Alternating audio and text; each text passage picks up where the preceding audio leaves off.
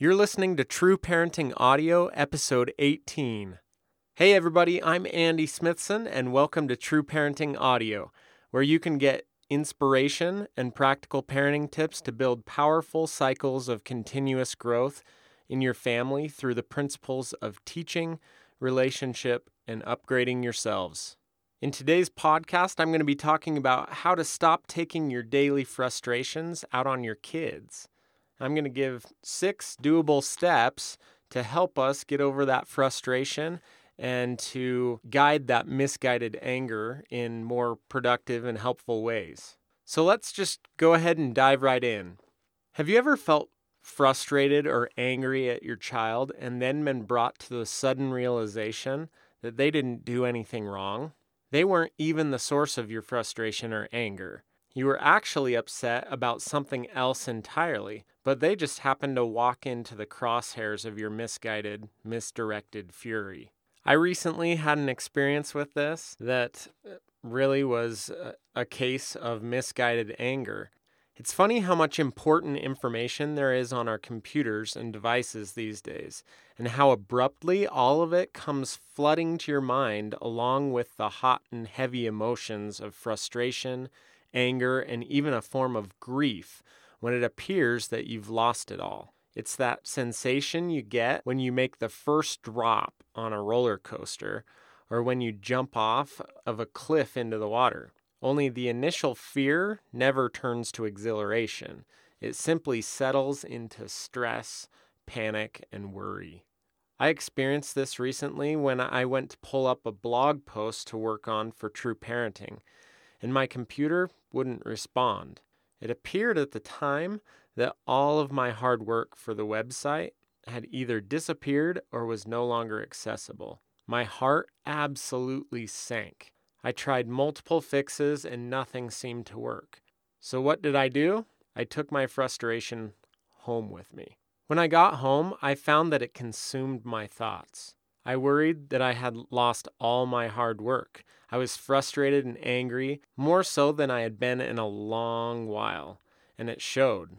My wife and kids both sensed that something was go- wasn't going well. At dinner, things that are not generally a problem became a problem. I snapped at both of my two oldest boys for little things that never would have bothered me otherwise. I even made my second son go to his room simply for being a kid. Luckily, I was able to manage my anger enough that I didn't yell or lash out physically in any way, but my attitude stole my family's joy for several hours and motivated me to act in ways that I that simply don't fit the principles of true parenting that I strive for. After some time of stewing over my predicament, I realized that I was angry about losing a computer full of documents that taught principles of teaching my kids positive principles and skills, building solid relationships with kindness and gentle limits and boundaries, and to focus on self regulation and improvement. I had violated each one of those principles as a result of my misplaced frustration. But you know what? I don't think I'm alone in this. This isn't an uncommon issue with parents. I've recently participated in several discussions on Facebook with parents that have told stories of becoming frustrated with their spouse, work, or some other stress in their life that has boiled over into their interaction with their children. One mom expressed that she knew she would blow it with her kids that day because she had gotten in a big fight with her kid's father the night before. She went on to describe her parent tantrum of sorts with her five year old son because he was walking on the cracks at the grocery store. The irritation and anger from other relationships made its way into the interactions with her child. It wasn't his fault.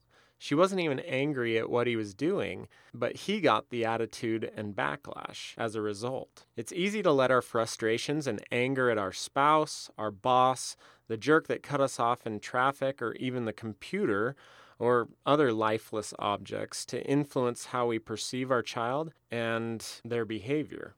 And to project that anger we feel towards things that are more difficult, less controllable targets onto our vulnerable kids. Sometimes it's not just a projection onto an easier target, but we simply allow those feelings to permeate and poison every part of our lives. However, there are some things we can do to stop allowing our moments of frustration, anger, and negativity to take charge of our, our parenting and the rest of our lives. I'd like to share with you six steps to stop misplaced anger from getting in the way of our true parenting and true living. Number one, recognize your feelings and where they come from. Name what you're feeling, either out loud or write it down. Then ask yourself what triggered your emotion and why you feel the way you do. Also, note the things or people that did not trigger or cause your negative emotion. In essence, identify the innocent and decide not to punish the innocent for someone or something else's crime. If you recognize that you are upset that your husband comes home and sits in his lazy chair and doesn't help with the kids, you can say or write, I'm frustrated my husband doesn't help with the kids when he gets home in the evening. This is not the kid's fault. It's important to note that this dynamic can go the other way as well. Frustrations with the kids can boil over into our relationship, our other relationships as well. Number 2, separate yourself and calm down. If you find yourself having a hard time lightening your mood and engaging with your kids in positive ways, but you recognize that it's just because the emotion of some other setting has crept into your interactions with them, excuse yourself. Go to your room or a bathroom and just relax. Take a mini vac- vacation of sorts and speak or write step 1 while you do this in a journal or in on a scrap of paper or even in your smartphone. Take some deep breaths and refocus and reconnect with the present. Number 3, if you can solve the problem that led to your anger, write a plan for resolution and leave it behind. Do this both physically and figuratively. Chances are that you won't be able to solve the problem right then at that second, but you'll want it to be solved right then. When I was having my computer problems, I wanted it to be solved right then, and I obsessed about it. I couldn't get it out of my head because I kept having thoughts of things I could do to fix it. I eventually made some quick notes in my phone of some simple actions I needed to do to try to solve the problem. Once I had written down a plan for addressing the issue, I was better able to let go of it and be more present with my kids. Number four, if you can't change, control, or solve the problem that led to your anger, write your feelings down and then leave them behind, both physically and figuratively. There are some problems we face that are not as cut and dry as a computer problem. There are issues that we don't always have control over. For these instances, we cannot always write down a clear course of action to resolve the source of our anger, but we can acknowledge and validate our emotions and then recognize that the problem will still be there for us to return to and sort through our emotions at a later time. Number five, change your sweater, Mr. Rogers style. This probably seems very silly, but the act of changing your clothing or shoes or doing something new or different can be helpful in enabling our minds to let go of whatever was happening before and make a mental and physical shift to a more positive situation.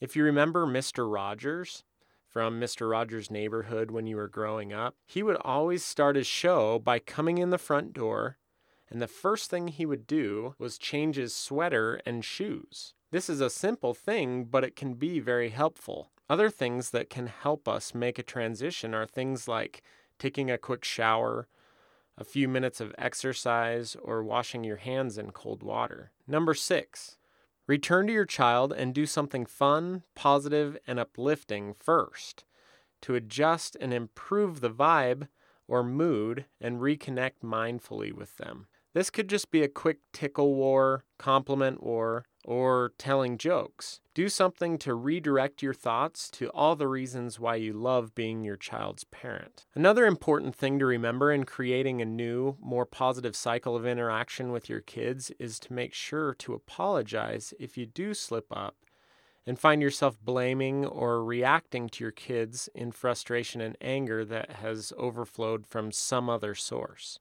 It's amazing how understanding and grateful kids are when we're willing to recognize our own shortcomings and missteps and reconnect in many meaningful ways. Parents today are busier and have more going on than probably any other generation. This can mean new stress and frustration. It's important that we learn to understand and channel that stress and emotion in productive ways.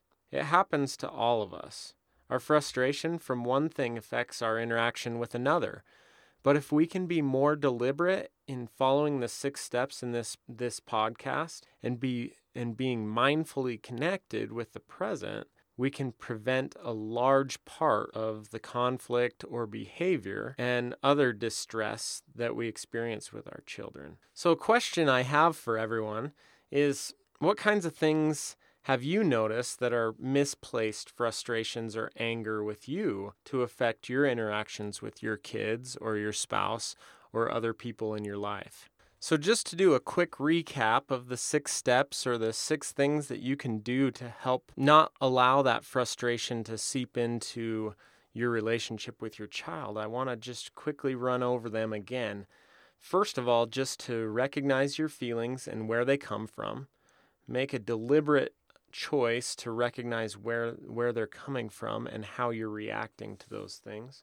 Number 2 to separate yourself from the situation and allow yourself to calm down. Number 3 is you can if you can solve the problem, then create some sort of a quick plan about how you're going to solve that problem and write it down so that you can follow those steps later and separate your present moment from that that plan of action in the future. Number four, if you can't change or control or solve the problem, or it's a problem that is has a lot of other factors involved in it, then write down your emotions associated with that problem or the things that you're feeling directly with that at the moment and just put them somewhere you can you can deal with them later and just commit to being more present in the moment. Number five is change your your sweater or your shoes or do something different to change change the mood and make a mental and physical shift. And number 6 is to return to your child and do something fun or positive. And I've found that if we're able to go back and make a very conscious effort to do something fun or positive first, then we find awesome things start to happen and and that that frustration kind of melts away, and we're able to to leave that behind and use it um, and deal with it at, at, the appropriate times. So, thank you for uh, for listening again to the podcast, and remember that if you haven't had a chance to get over to iTunes or Stitcher and subscribe to the podcast, you can do that there, as well as leave a review. We'd love for you to to leave a few words, either just letting other parents know about the podcast. Go ahead and join us on our social media channels as well, um, especially over at Facebook, facebook.com slash true parenting. And feel free to come and send me an email or ask any questions if you'd like um, at Andy at trueparenting.net. I hope that these six steps were helpful to you. Thanks again for listening. We'll see you next time.